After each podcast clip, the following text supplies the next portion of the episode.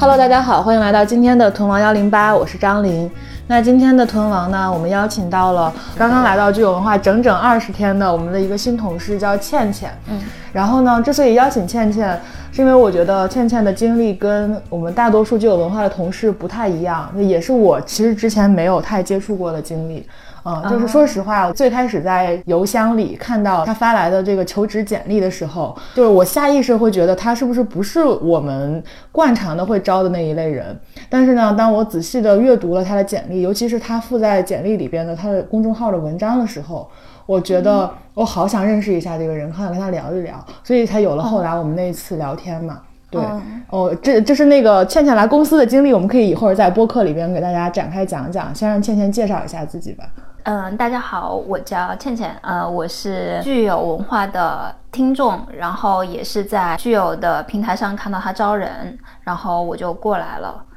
我就真的就是我是一个不会聊天的人，嗯、因为我每次聊的话，好像就是在就会把话题变成一个很严肃的事情，然后我老会在问为什么。嗯，我朋友就跟我说，给我起了个绰号叫好奇宝宝，就是我老在想理解这个事物的逻辑，嗯、然后就会话题就聊天的氛围会变得很严肃。 嗯, 嗯，我觉得没问题啊，那很好啊，我也很爱问为什么，我们俩互问为什么。可以。对，呃，我刚才之所以说我看到倩倩的简历，下意识的觉得会担心她跟我们有弊，或者是不是我们会惯常招的那一类同事嘛？呃，你是九九几年，九九九三年，九三年的，嗯、对。呃，倩倩上一份工作是在一个体制内的单位，然后做一份看起来跟传媒完全不搭边的工作，对吧？嗯、你可以大概讲一下你之前的经历啊。我专业学的是财务管理，然后对口的工作是会计。但是因为我一直有阅读的习惯，所以我会一直想做关于这方面的事情，所以我就是想来聚友，嗯、这也是为什么会选择跨行业跳槽的这样的一个原因，而且还换了城市。对对，竟然是从武汉来到北京的。其实说实话，我当时呃，我给你发这个 offer 的时候，我自己心里是没有底的，嗯、只有百分之大概二三十的把握吧。嗯、我觉得这个人可能会接这个 offer， 因为就是最重要的一个原因就是你要换城市，哦、而且是从武汉一个就感觉生活还比较惬意的一个环境，嗯、要来到北京，就是其实生活压力也挺大的。然后呢，你又是一个从这个行业里边零基础开始做起的这么一个状态。所以我当时觉得是不是他会因为这些东西而畏难就不来了，所以我当时对你接这个 offer 是没有抱太大期望的。你当时的心路历程是什么样的？我心路历程，其实我来了几天之后，有一天跟黄姐一起回去，她问过我一个问题，嗯、她说你来这个公司达到你预期吗？我很开心的说，我说都达到了，基本满意。然后我有另外一个朋友，他有问过我，我来之前他们知道我要来，来了之后他们就问我，他说跟你预期想的一样吗？我说你在问这个问题的时候，你就预设了我对这份工作是有预期的。嗯，我的预期存在于说是我对这个工作通过我之前搜集到的信息了解到了一部分，但是我同时留了一部分的空白，就是有很多东西是只有我来了之后才能够去了解到的，嗯、然后我能接受这一部分未知的过程。然后我想我的基本预期就是说，第一个从我原来那个环境跳出来了，嗯、因为我不想干财务，不想这个东西一直干到一辈子。你干了几年财务啊？有三年左右吧，嗯、加起来，嗯，呃，三年多到四年的样子，嗯。然后第二个的话是，我想进入传媒这个行业，嗯。第三个就是内容，因为我自己是特别喜欢读书，所以我就是想做书，就是泛文化类的东西。嗯。当时黄姐问我，她说你是奔着这个地方来的，还是奔着公司来的？我很明确的告诉她，我说我是奔着公司来的，嗯嗯，对，奔着这个工作的内容来的，嗯，是我要接触到的东西，是我想要的。嗯，对，嗯，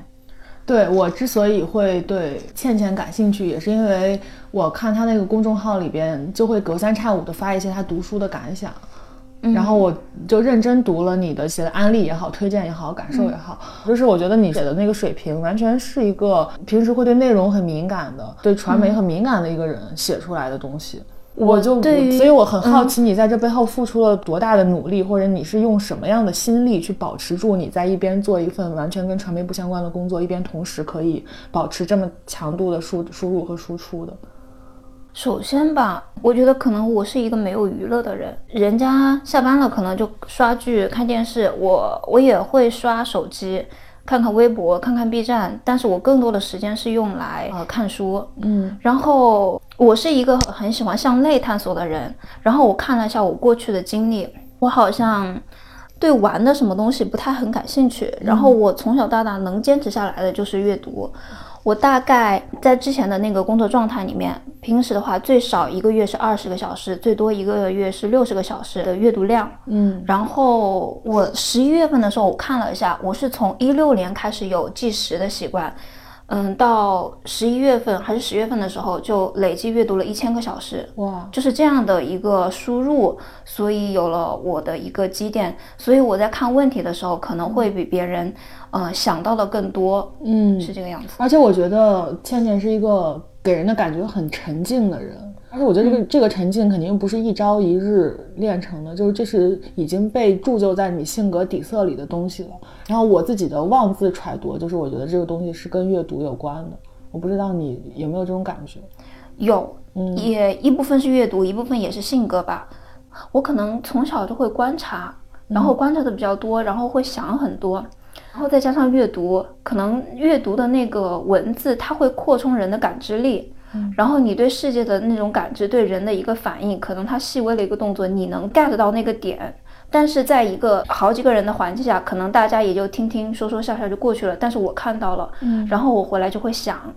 然后再加上你阅读有时候那些前辈他们的思想放到那个阅读，你就会跟他勾连起来，嗯，所以这种观察然后这种思考会给了我一种可能很定的一种力量吧，很安定的一种力量、嗯、再加上我本身就会我会反复思考自己过去的经验，就是以脱离自身的一个状态，以一个上帝视角来看待自己，自己在那个处境里面你是怎么想的，你是怎么做的，你的行为，你这个行为底色，你的潜意识是什么，就会不断的向内探索、嗯、呃，就像我同学问的，他会觉得说嗯，他勇敢一点，然后他跳槽了，然后他发现那份工作也不是他想要的，然后就变得更加迷茫了、嗯、但是我不是，我拿到 offer 之后、嗯、我写了大概十多页的日记，天哪好想看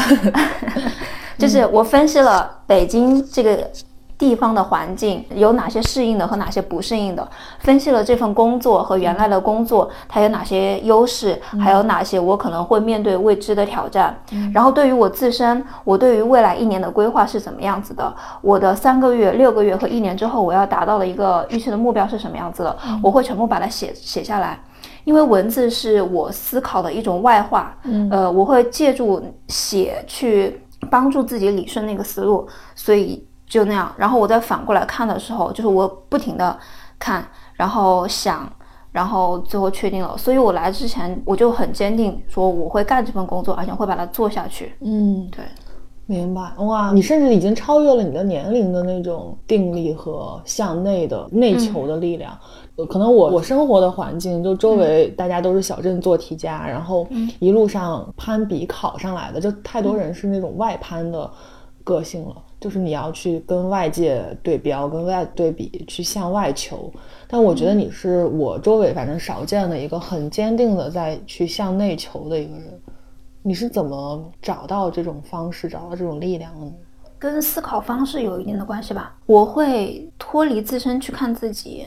因为我是对心理学也感兴趣一点，所以知道了就是人的认知的一种规律。我会不断的问，就是说我可能我当下在一个环境里，人家跟我说的话我做了一个反应，事后我会想为什么当时我会是这个反应而不是另外一个反应，嗯，我这个背后的潜意识是什么。就是你抓住了那个潜意识，也就是你内在核心的东西，你就能看清楚自己是什么样的一个样子，嗯，你知道了自己是什么样的样子的话，其实你就知道自己该怎么选择了。嗯，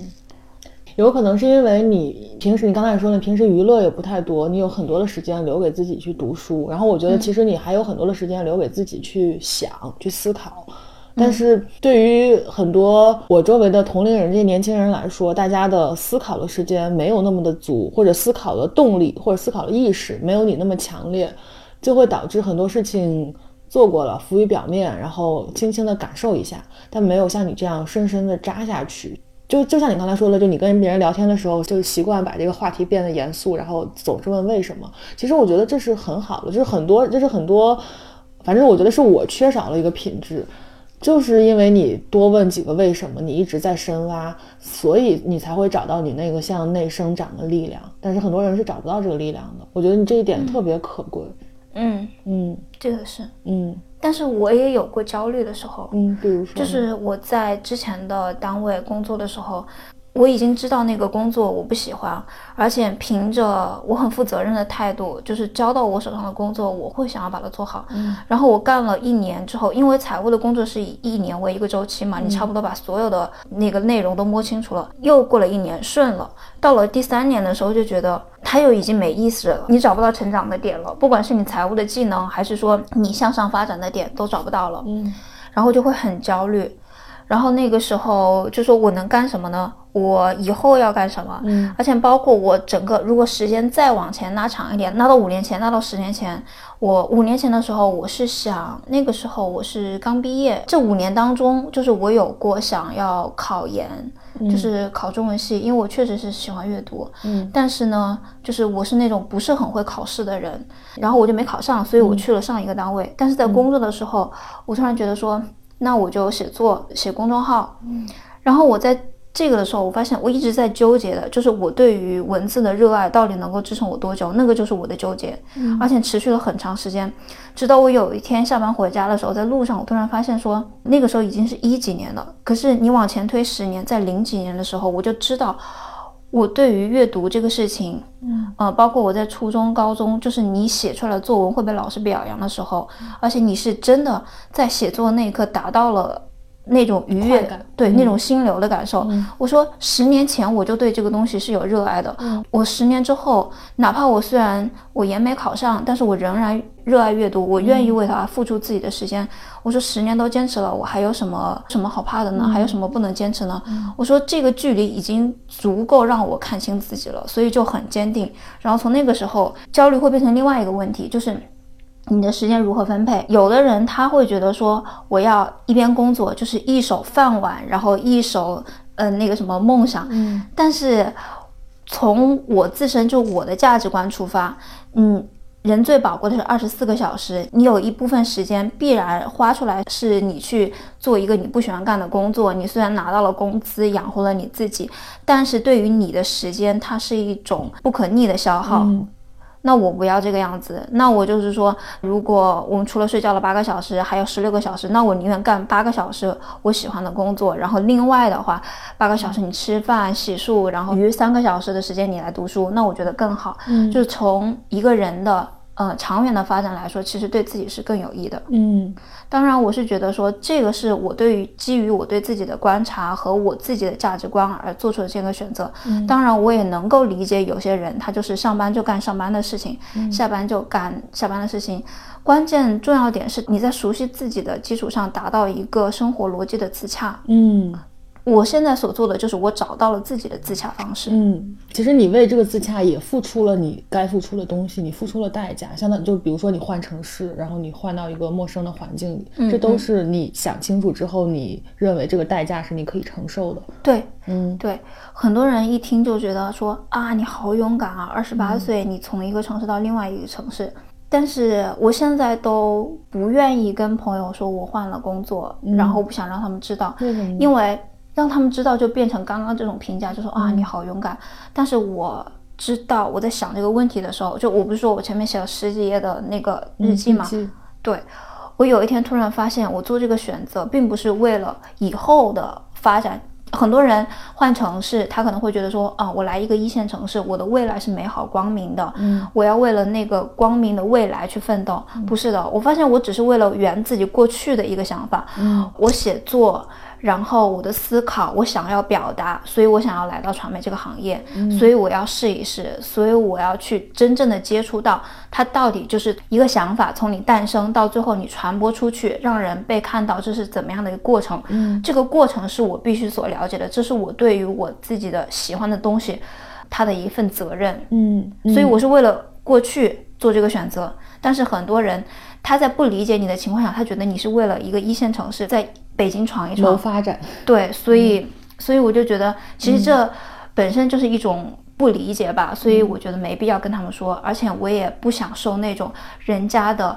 捧杀的这样的一个过度的消耗。嗯，哎，那你刚才说到这个源自于过去的一个梦，我就想到了你这个公众号写的嘛，嗯、其实你在这篇文章里也写到了。嗯、给大家解释一下今天这个这期播客的缘起，嗯、因为我在面试倩倩的时候已经关注了这个公众号，然后那天就我翻公众号的时候，突然发现它更新了，而且是在他来我们公司之后的日期更新的，嗯、我就怀着紧张的心情点进去，嗯、我怕他是不是来了之后会失望啊，或者会有什么别的想法啊，我就很想看一看他写了什么。然后我看完之后感慨还挺多的，嗯、就是说实话，因为这段时间我可能别的事情牵扯了太多精力，其实没太顾得上跟新来的同事进行这种一对一的走心的交流，所以我也不太有把握说我是不是就是这个公司是不是你期待中所想象的，或者是你在这儿待的开不开心，嗯、我不太有这个信心，所以我点开的时候是很忐忑的。嗯，嗯然后我点开之后呢，就是看到你的嗯心路历程，我反正我我的心情是有点叫五味杂陈。嗯嗯，我我也说不太好是一种什么心情，我觉得可以让倩倩先读一下她写的这个，嗯、让大家感受一下。嗯、我知道再过几年一切都会不一样了，我不是指命运的改变，当然它也会跟着变，我是想说性格和品味的变化。当同事聊着习以为常的话题，我感知的是两个世界巨大的不同，氛围的不同。当在一个环境里大家当作稀奇来八卦的事，在另一个环境里彼此当作稀松平常的边角料，似乎只是涮肉时随口一说。而我看到的是自己生活方向的偏离，是好还是坏呢？我总觉得浪费好几年光阴，走了好些弯路。朋友说虽是弯路，人有成长，我不信，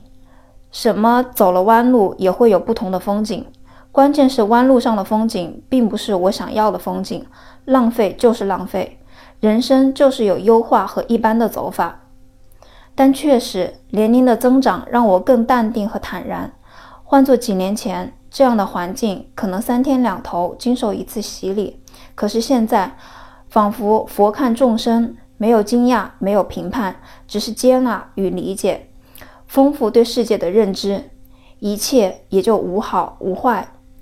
我清楚知道自己要怎么走，其他的一切就显得不再重要。我隐约感到这样的环境会释放自己的天性，再过几年或许更 open 更张扬，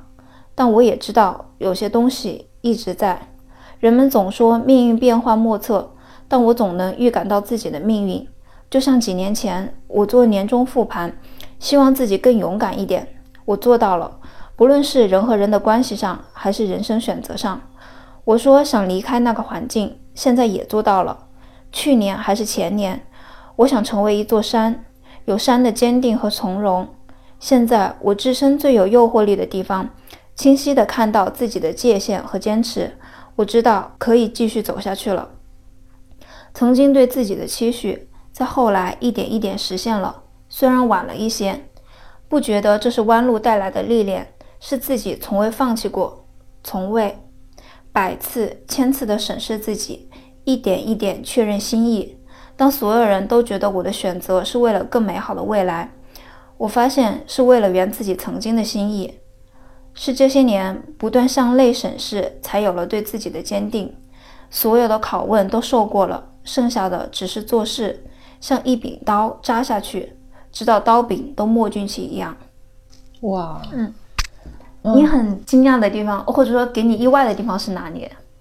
就比如说你说到涮肉的时候随口一说，嗯、我就立刻想到，因为那天是这样的，嗯、是我们应该是一个周五的下午吧，嗯、我请大家吃涮肉，嗯、然后但是大家在，因为都是新同事嘛，大家也知道我们就是前一阵走了三个人，嗯嗯、都是新同事，然后大家在吃饭的时候各自在聊自己的情感经历，嗯、对吧？我因为我看到你说似乎只是涮肉时随口一说，我就一直在回想我们到底是说了什么，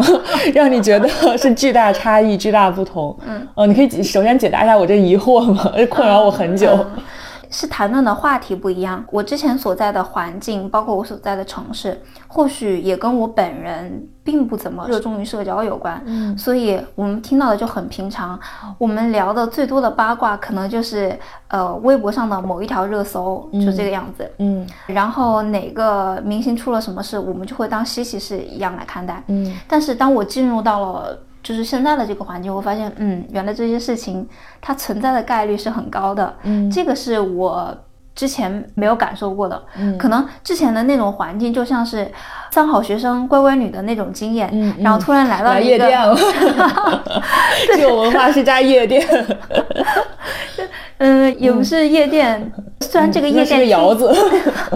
虽然它听起来是一个很不好的形容词啊，但是在我心里对于这样的一个评价是很好的，嗯嗯，就我对他感受就是他更开放，嗯，就如果你谈论一个同性恋的题材的话，嗯，你在这个地方你会觉得它是一个很平常的事情，嗯，可是在我原来那个环境，我有一次试探性的问过我爸怎么看待同性恋的问题，嗯，他说呃这种人是有病吧，嗯，然后那种嫌弃之情溢于言表，嗯，那我就知道这个话题不能再继续下去了，嗯，这是两种环境的不同，嗯，呃我只是说这种不同会给到我的影响，就是说原来我可以有一个更开放的环境，而且这个环境是它本来就应该更开放，嗯，而且还有一个是我最近的一个感受，就是呃我在的一个是环境，一个是工作，嗯，就是这个工作它是需要你去表达的，对，但是在原来的那个环境里面，它最好是让你不要表达，你只是做事就可以了，嗯，你只要完成上头给的命令就可以了。嗯，第二点，我看了你这个的第二点感受，就是我有点放下心来，嗯，因为我一开始的想象会觉得你是不是刚换了城市来到这个地方，然后又发现这个公司是如此的稚嫩和不成熟，心里会有混乱、慌乱。对，但是看到你写的，嗯，其实你是对自己走的路是非常的坚定和笃定的，就我觉得你可能比我们公司的任何一个人都笃定，嗯，然后这件事情让我觉得就是很安心，就是觉得公司有这么一个人在就很安心，哦，这样一种感觉，嗯，我当时来之前我在考虑的时候也想到过，我看了公司之前的搜了一下视频，嗯，了解了一下，呃，第一个是有一期是当时六六还在的那个视频吧，嗯嗯，应该是他刚来吧，就是我们聊，呃、录了一期视频，是视频，嗯，是聊什么的？好像是有同事离职吧，啊，对对，那就是他刚来的时候，嗯，哦哦哦，嗯。然后那个时候就是你在视频里说到你自己的感觉，然后说的，嗯，说不自觉的就哭了那种，嗯嗯，就是我当时从一个观者的角度看到，就是首先这个老板他是一个很善良的人，嗯，你的那份善良就是打动我了，嗯，就是我之前的工作也给了我很不好不愉快的经验，然后我在看的那个视频我就觉得说玲玲是一个很善心的人，至少她心意好的，嗯，那么基于这一点的话，其实其他的事情我们都可以沟通，嗯，而且再加上就是公司的氛围，大家因为都是同龄人，嗯，而且是初创公司就是很扁平化的管理，嗯，所以大家是可以沟通来的，嗯，所以我对于这个公司我是挺满意的，嗯，然后第二点就是我知道它是初创公司，那么我来就是把我未来的一段时间跟这个公司是绑定的，嗯，那么公司长成什么样，会发展成什么样，是跟我自己的，的对，跟我有关系的，嗯，我做成什么样，那么公司它就有可能是什么样子的，嗯，所以那这个主动权在我身上，嗯，那我的话我自己也是想做好的，嗯，那这个发展肯定是呃，只要我不懈怠，那肯定是慢慢会好起来的，嗯嗯，呃，也不是说现在不好啊，就是说我能把在这样一个环境当中，嗯嗯，我能通过自己的努力，让我的努力呃能做有成果，有成果，嗯，而且这个成果是能有好的作品给大家，嗯，然后同时对于公司的发展也是有好处的，嗯，所以我觉得嗯很 OK，嗯，那我就过来了。嗯，天哪，你这个角度竟是我从来没有想过的啊，嗯，真有意思。哦，对，我刚才跟你聊的过程中，其实我在想，就是你好像一个未来的作家，就我我甚至都能感受到，大概十年、嗯、二十年之后、嗯，就坐在我面前的应该是一个像李娟那样的作家。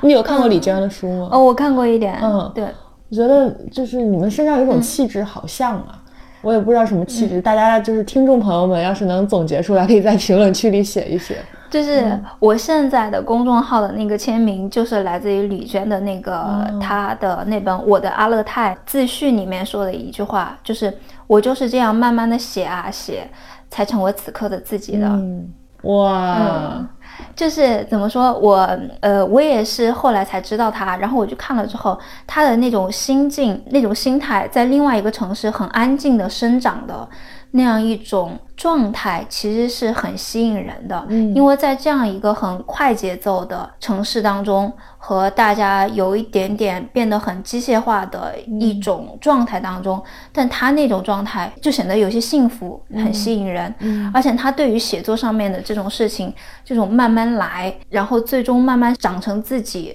自然舒适的样子的这种状态，就是我很喜欢的。嗯，对，是的，我觉得你就不要放弃写啊，你你现在每天有多长时间可以用来写东西？如果我不刷手机的话，嗯，应该可以写到一个小时一个半小时的。嗯，你是早上写还是晚上写？晚上会写一点，然后早上起来的话，嗯，呃，有时间的话就会写一点，反正就是，嗯，呃，写写字跟阅读就交替着来吧。嗯嗯，好棒呀！因为我周围也有作家朋友嘛，嗯，就会发现就是真的你每天写跟每天不写真的是完全造就的是两种结果，到头来这些所有的作家朋友们就是浮华散尽，名利场玩完，最后发现就是该努的劲儿，该该写的东西，就是老天爷一笔都不会给你省，就你还是要自己一个字一个字的码出来写出来，就是才能看到真章。 嗯， 嗯，对，这个是对，期待看到你你的作品。我努努力，不过我也觉得是因为我以前对这个事情挺着急的，就觉得说自己可能写不出来什么东西，嗯，但是我现在觉得说我现在在走的这个过程，我以前是纠结说我最终能写成什么样子，嗯，我能成为一个作家吗？我现在的纠结就是说你怎么还不去写，你就应该去写，嗯嗯，因为我过去对于我看的书，他告诉我说你在这条路上你是可以成长的，这种成长不是说你最后能达到一个多有名的作家，而是说你是从一个 nobody 变成了你是一个作家，嗯，你只要去走这条路就可以了。但我现在看到的是我自己因为自己的偷懒，自己的懈怠，嗯，没有写字，然后停更啊，这种对于我来说是我现在要处理的问题，嗯，它是很实实在在的，而且是自己也可以去把控的，自己努努力也是可以攻克的难题。嗯，是的。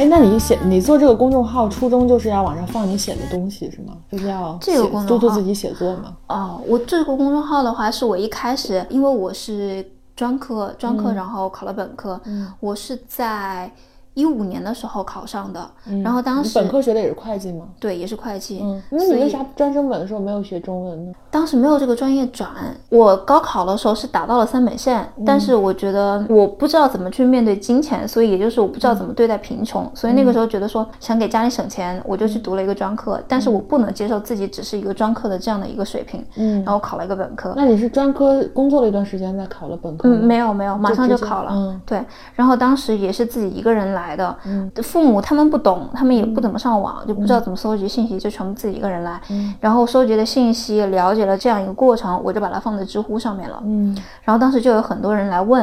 然后我就想那我如果是把它放在一个文章里面，别人可以反复看，嗯，针对人家提的问题我可以有针对性的去解答，嗯，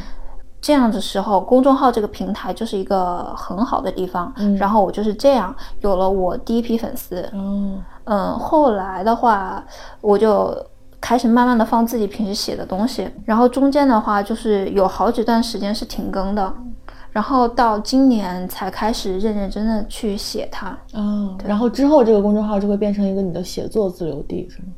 就是分享自己的一些写作的东西、嗯、对, 对。哦，原来是这样。嗯，我不太了解专升本、嗯、就是专升本的时候是必须要你专科学什么、嗯、然后你选了专业才就是必须要对口吗？还是无所谓你想学什么专业都可以？当时的那个招生简章里面有说是相近的专业，嗯，然后那个时候就没有想太多，就是想先要一个本科。后来也有同学问过能不能跨专业，但是人家给的答案就是那种模棱两可，他说最好不要跨，所以当时就没有想那么多、嗯、就直接选了这个专业。嗯，然后的话就在不喜欢的这个专业里走了五年，后来又工作了三年的样子。哦，对，你本科读了几年呀、啊？本科两年，嗯，就专科三年，本科两年。对对，我们考上去之后，他就把我们安排在本科的大三，我们就读了大三、大四。嗯，明白。那你感感受是什么呢？你觉得读这个本科，就是它符合你的期待吗？又又问到了那个问题，就是符合你的期待吗？还是说你还是觉得是圆你一个曾经的梦？嗯，我会觉得说，当时我一进去就发现师资的条件、校园的环境跟原来的很不一样，嗯，你应该要做得更好。我觉得那个时候可能那种环境也给了我自身的一种压力，就是说我在我在上面我在公众号上面放到的文章一定要是能够有作用、有价值的。这种作用和价值可能就在于说你要引导别人，然后当时那种就是成为一个 leader 的那种期待，嗯，对我来说最后变成了我的压力。嗯，我每次发出去的文字我都会在想，这个是不是对别人有用，能不能帮助到别人。这种压力反而让我不敢去写，所以有很长一段时间我不敢打开那个后台。呃，我之前在后台看到了很多人给我的故事，有的人就花了几百字写了好几段，然后我就开始读每个人的故事，然后呃，对，也也看了他们的故事之后，我会发现我更希望能成为那个可以引领到他们的人，但是我发现自己还不够好，做不到，然后也对自己的要求也越来越高，但是这种要求跟现实的落差会让我越来越自责，然后我就很久没有打开，到后来我就根本就不敢打开。嗯，哎，那你父母对你学历什么的，就对你的自自我成长、自我要求这一块，他们有任何参与或者是干预吗？就是我按照我们的传统的或者就是世俗框架里边的想法，呃，你的父母可能会觉得你作为一个女孩子，你怎么这么不安分？你怎么就是不断的要去改变，不断的要去破？嗯，他们会有这种想法，或者跟你去产生这样的分歧吗？有很多分歧，那太多了，但是他们管不住我。嗯，我是那种，呃，我觉得这个可能跟阅读跟思考也有关系吧，嗯，就是我认定了一件事情就不会改变，所以他们跟我的分歧一直存在。嗯，从一开始的学业，就是专业选择上，包括我考研，他们不建议我考中文系，让我还是考什么财管之类的。嗯啊，呃，包括我在工作上的选择，嗯，包括我这次来北京，包括我应该交一个男朋友，要赶紧结婚这种事情，嗯，那太多了。但是现在想来，好像没有一件事情我是按照他们的想法来的。嗯，嗯，就是我认定了这个事情，并且我明白这个选择对我的价值和意义之后，嗯，我就觉得其他的就不太重要了。嗯，那么问题就变成，我如何平衡掉我的选择跟他们的预期差太多，嗯，这种在日常生活当中的一些拉扯跟争论，呃，乃至于变成吵架。嗯，经常就是吵着吵着就是眼泪就哗哗了流的那种。我来的那天晚上就是抱着我爸大哭，嗯，但是也是那次大哭彻底解开了心结。嗯，从我接受这个 offer， 我跟他们说了十一月份到我十二月份来，就陆陆续续的跟他们吵架，嗯，吵着吵着就哭了，他们就不认同，觉得你来这个陌生的环境，嗯，呃，北京房价又租房又贵，嗯，然后又不适应，你会过得不好，嗯，就你这个年纪，你要从从零开始，你要吃的苦可想而知，嗯，然后就开始说说我不负责任。说你太天真了，你之前就是没吃过什么苦头，嗯，所以你现在想这么放任你自己。他们没有影响到我的决定，但是那种强大的狂风暴雨式的拉扯感，对，嗯，会让我就是从道理上我觉得我的选择没错，但是从感觉上，嗯，你在不停的接受父母情绪，嗯，他们的影响，从感觉上你会怀疑自己，嗯，对不对，你到底能不能撑下去这种。嗯，然后也是在后来最后那一次，就是我至少确定了，因为这个里面包括了很多就是从小到大原生家庭的一些问题，嗯，就是我从小的教育告诉我，就是我一定要成为一个最棒的，嗯，我印象很深，就是我小学的时候考了一个九十八分，我爸拿到卷子的第一句话是说，你怎么不考一百分。嗯，哇，那个就是你父母对你这种严要求是哪来的呀？他们是对你有，就从小对你有一个很高的期待。对，我只能说他们第一次做父母吧，嗯，然后他不太懂教育，他只会凭着他们自身的经验觉得读书能改变命运，嗯，以及你要做好要做强这种去要求你。然后像类似于这种，他们都是打击式的教育，这种教育就会形成我的压力，就是我一方面觉得我要做好，或者最好是某一天能以我的成就去打脸他们，嗯，一方面就是我不信任他们对于我的评价，他们给我指的路，所以在这种反抗但同时又渴望他们渴望他们的认同的情况下，就是也是一个很根深蒂固的原生家庭的问题。这个原生家庭的问题，我不确信他们爱我是因为我是他们女儿，还是我要达到那个好的标准，变成一个好的女儿，他们才爱我。嗯，然后在那一刻的时候，我爸就是说，如果你在北京过不下去了，你就回来吧。嗯，就是在那种大家敞开了心之后谈了之后，我发现，对，我终于可以确定，我就是隔了十几年我才能确定他们真的是爱我的，而且是无条件爱我的。嗯，在那一刻我就觉得说，我我知道了。嗯，然后那个心结解下来了。嗯，然后我抱着我爸大哭，就是因为我发现成年人的哭戏可能就是那种只掉眼泪不出声的，你会闷着，但是那一刻就是我抱着我爸像小孩子一样，就是嚎啕大哭。嗯，你不会在意你的声音太吵或者是影响到别人，你不会在意别人对一个人突然一下哇哇大叫会不会不太好，这个人你你不会，你无所顾忌的。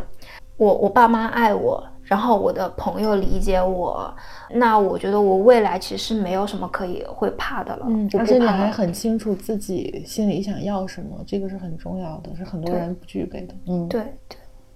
哎，天哪，竟然，嗯，你看我看到了事实，就完全是冰山上面的一层浮冰，嗯，一层霜。嗯，对，我看到的就是公司招人，然后有一个人发简历发到邮箱，约他聊了一下，嗯，然后刚开始的时候还没有要他，甚至，嗯，当时我们是要了，就那次只招一个人，嗯，要了另外一个同事。后来呢，公司批量性的走了三个人，然后我又开始想说，哎，之前有没有什么遗珠？我就想到了倩倩，正好这个时候你给我发了一个微信，因为你可能在朋友圈又看到我招人，嗯嗯，给我发了一个微信说还是想要再争取一下，然后又介绍了一下自己。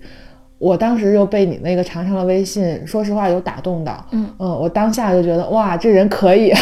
这人赶紧来呀。嗯，然后我就跟你，但是我也清楚因为你要从武汉过来呀，面临种种困难，嗯，那我就跟你讲一下你要面临的困难，让你自己选吧。嗯，让你自己也去了解了解一下我们公司嘛。然后你后来又跟我说你决定要来了，就是也能看出，其实中间也隔了一段时间嘛，你也确实在认真的思考，在认真的那想。嗯。嗯，然后我就想那就来吧，然后跟你约定了来的时间，然后之前你还看房子啊什么的，嗯，到了约定的那一天你就拖着箱子就来北京了，嗯，然后就来公司了。嗯，然后在公司的这段时间呢，就是感觉一开始那几天可能还是有点怯生生的，就不太跟大家交流，嗯，然后也能看出来就在饭桌上大家在谈论一些虎狼之词的时候，嗯，你不太知道该不该笑，但其实大家放声大笑的时候，嗯，你还是有点害怕。嗯，对，这是我观察到的。然后我也想说要不要找时间跟你聊一聊，让你多跟大家一起虎狼起来，就是什么的啊。但是也一直最近这段时间就确实怪我也没有时间，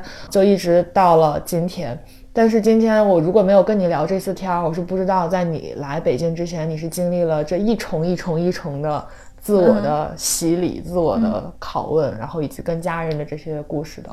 嗯，其实两点啊，第一点就是不是怯，就是说因为大家谈论的话题是我以前都没有接触过的，然后我本身又是一个可能比较认真，嗯，然后又比较严肃的人，嗯，我不知道这个话怎么接。嗯嗯，我适合做一个旁听者，但是我可能不太适合做一个参与者这个样子。嗯，那我觉得其实无所谓，嗯，而且我听了你之后自己的人生的想法规划之后，我觉得没问题，就是一个伟大的作家，嗯，就是要去听各种虎狼的东西把它内化，就是你就听到就好了，不需要你做什么反应，就内化成你的素材库，兴许将来都会被你写进书里。啊，对，我当时就是我看了很多不一样的话题之后，我就给朋友分享，嗯，然后他他就说他就跟我分享了一个他之前看到过的一个写手的故事。他说那个写手他在前面写了一篇文章，他在前面写了呃很快了讲述了一个富裕的经历，后面那个主人公就变得很穷，然后他写了很多，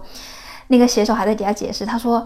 我只能写穷人，因为我只知道穷人是怎么样子的。我朋友就拿那个故事来鼓励我，他是说你可以多了解，然后你就你原来只知道就是可能平凡的人是怎么样的，现在你可以知道不平凡的人是怎么样子的，你就可以写了更多的人了，把它写进去。对对对，对啊，这挺好的。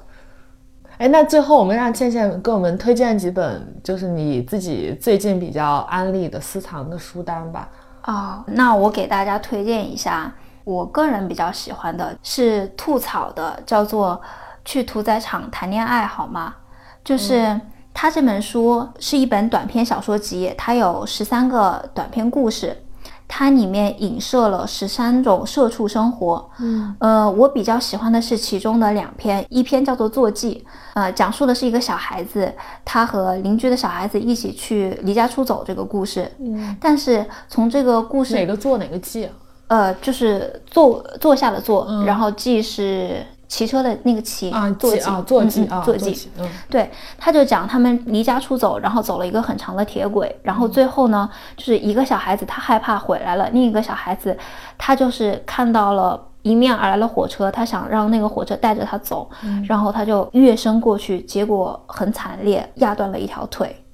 嗯，这个故事它有一个很明显的英雄主义的倾向。我很喜欢他所表达的这种英雄情节，我不知道是不是所有小孩子都小时候有过那种就是我想要离开，我想要抛弃原来的环境，我想要走的那种冲动，他这种情节就很好的体现在那个故事里面，这是我很喜欢的。嗯，而且当时那个作家他有一个读书会，然后我还去现场去看了一下。在武汉吗？啊，对，正好在武汉。嗯，这个故事它被改编成了一个一个短片吧，好像近期要上映，我是看到那个作家的状态这么说的。嗯，然后作家是一个什么人啊？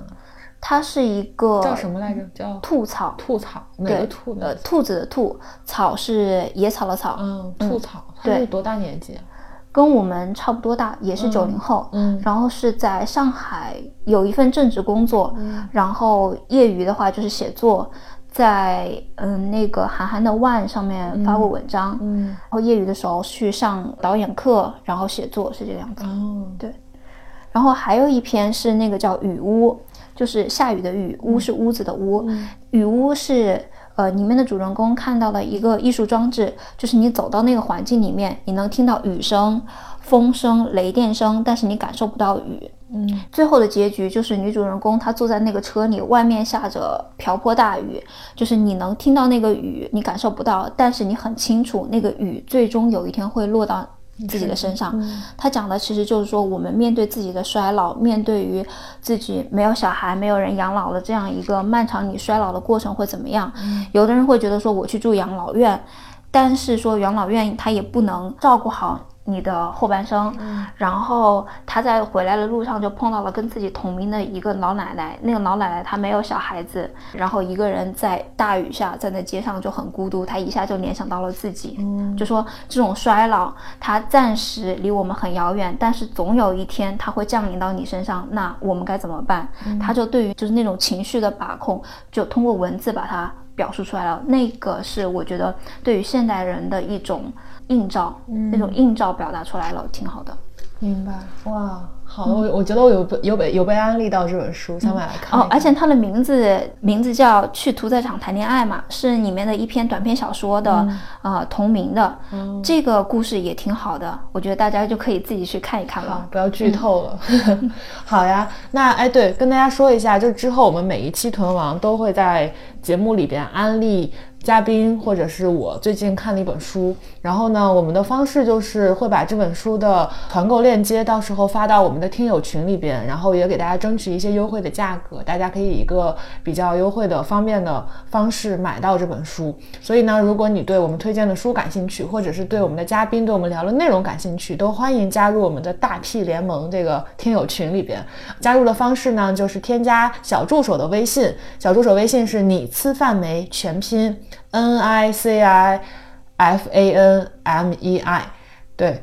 你吃饭没全拼，然后添加小助手之后呢，你给他发一个暗号叫一零八，小助手就会把你拉到我们的这个屯王一零八的听友群里边去，然后所有的互动啊、买书啊、抽奖啊都会在这个群里边发生。那以上呢就是今天屯王一零八的所有内容了，如果大家喜欢的话可以多多给你周围的人安利我们的节目，然后我们之后会每周更新的。另外就是之前更新在旧的屯王一零八和小年约饭上的节目呢也会每周定时的搬运到我们的这个专辑里边来，所以大家也不用担心之前听过的内容会丢掉迷失掉，就我们会定期的把旧家的家具搬过来的。好了，那今天就到这里吧，拜拜。穿着正装，我走在街上，记不得。